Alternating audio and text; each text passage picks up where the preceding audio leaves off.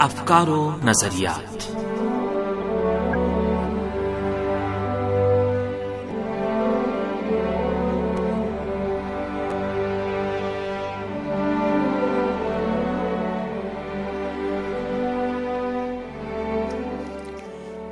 عزیز سامعین، پروگرام افکار و نظریات کے ساتھ حاضر خدمت ہیں۔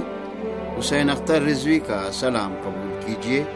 امید ہے کہ ہمارا یہ پروگرام بھی آپ کی توجہ کا باعث بنے گا۔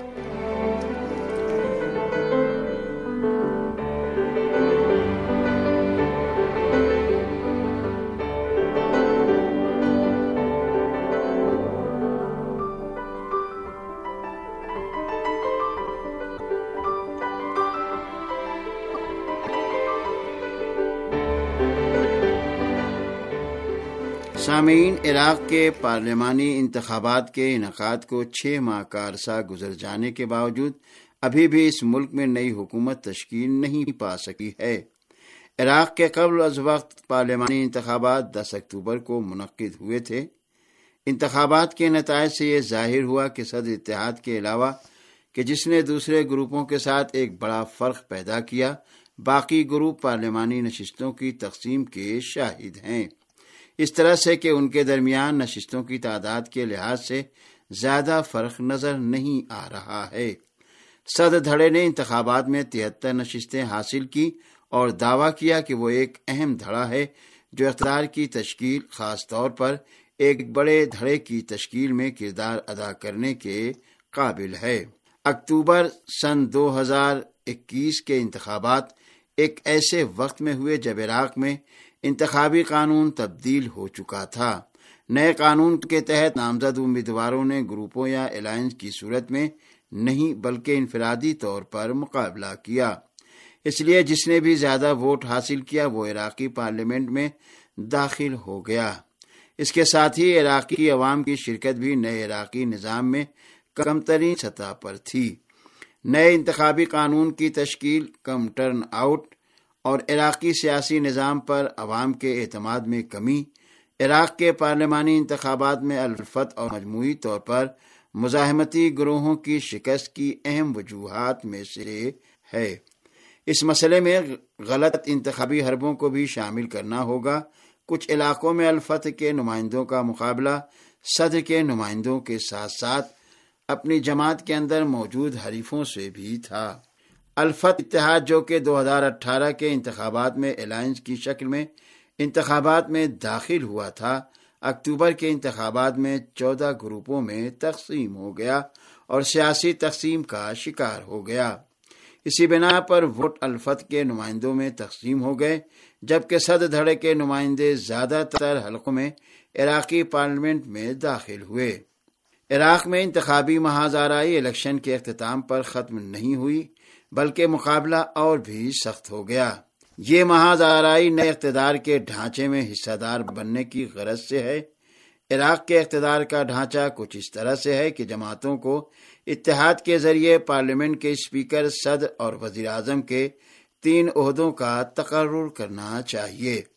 پارلیمانی انتخابات کے نتائج کے خلاف سڑکوں پر ہونے والے مظاہروں اور انتخابی نتائج پر فیصلے کے لیے وفاقی سپریم کورٹ سے کی گئی اپیلوں سے ظاہر ہوتا ہے کہ عراق میں انتخابات کے بعد کی دوڑ حتیٰ پارلیمانی انتخابات سے پہلے کی دوڑ سے بھی زیادہ شدید ہے۔ عراق کی وفاقی سپریم کورٹ کی جانب سے انتخابی نتائج کی منظوری کے بعد اب تک صرف عراقی پارلیمنٹ کے نئے اسپیکر کا اعلان کیا گیا ہے۔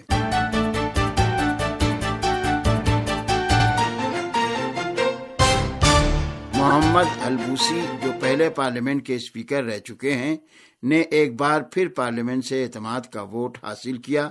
پارلیمنٹ کے اسپیکر کا تعارف اس قانون ساز ادارے کے اندر اختلافات کے باوجود ہوا اور بعض گروہوں کا تنازع بھی کارگر ثابت نہ ہوا۔ اور صدر بارزانی اور حلبوسی دھڑوں کا اتحاد ہلبوسی کو دوبارہ اسپیکر مقرر کرنے میں کامیاب ہو گیا۔ تاہم، ایک نئے صدر کے تعارف کا مسئلہ کہ جسے عراق کی کردوں میں سے ہونا چاہیے، ایک بڑے سنگین چیلنج سے دو چار ہو گیا۔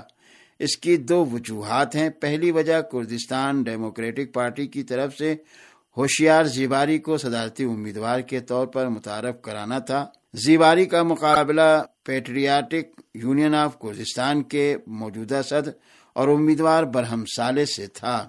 تاہم زیباری پر بدعنوانی کا الزام تھا، جس کی وجہ سے صدر ڈھڑے نے کہ جس نے ڈیموکریٹک پارٹی کے ساتھ اتحاد کیا ہے زیباری کے تعارف اور انتخاب پر اعتراض کیا۔ آخرکار وفاقی سپریم کورٹ نے ایک بار پھر فیصلہ سنایا کہ ہوشیار زیباری صدر کے عہدے کے لیے انتخاب لڑنے کے اہل نہیں ہیں۔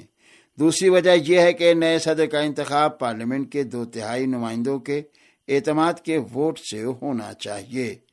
عراقی پارلیمنٹ کی تین سو انتیس نشستیں ہیں اور دو سو اٹھارہ نمائندوں کو نئے صدر کے حق میں ووٹ دینا ضروری ہے، جو کہ ایک مشکل مسئلہ ہے۔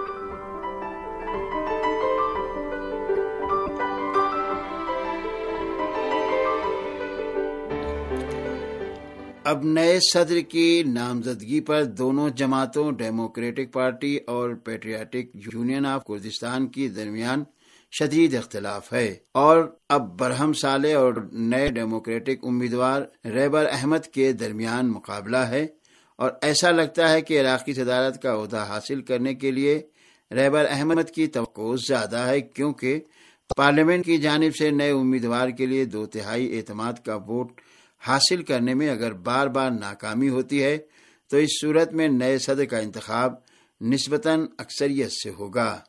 بالفاظ دیگر پارلیمنٹ میں سب سے زیادہ ووٹ حاصل کرنے والا امیدوار عراق کا صدر ہوگا۔ نئے عراق کی وزیر اعظم کی نامزدگی کے لیے ایک بڑے اجماع یا دھڑے کی تشکیل ایک سنگین چیلنج بنی ہوئی ہے۔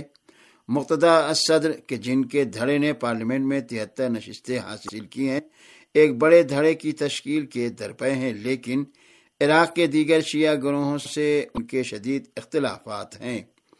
عراقی وزیر اعظم کا انتخاب اس ملک کے شیعوں میں سے ہونا چاہیے۔ مقتدہ صدر نے شیعہ گروہوں کے ساتھ اتحاد بنانے کے بجائے اب تک کردوں اور سنیوں کے ساتھ اتحاد کا انتخاب کیا ہے۔ اور اعلان کیا ہے کہ وہ بڑے اور اکثرتی قومی دھڑے کی تشکیل کے لیے کام کریں گے۔ اہم اختلاف حکومت قانون اتحاد کے سربراہ نوری المالکی اور مقتدہ صدر کے درمیان ہے۔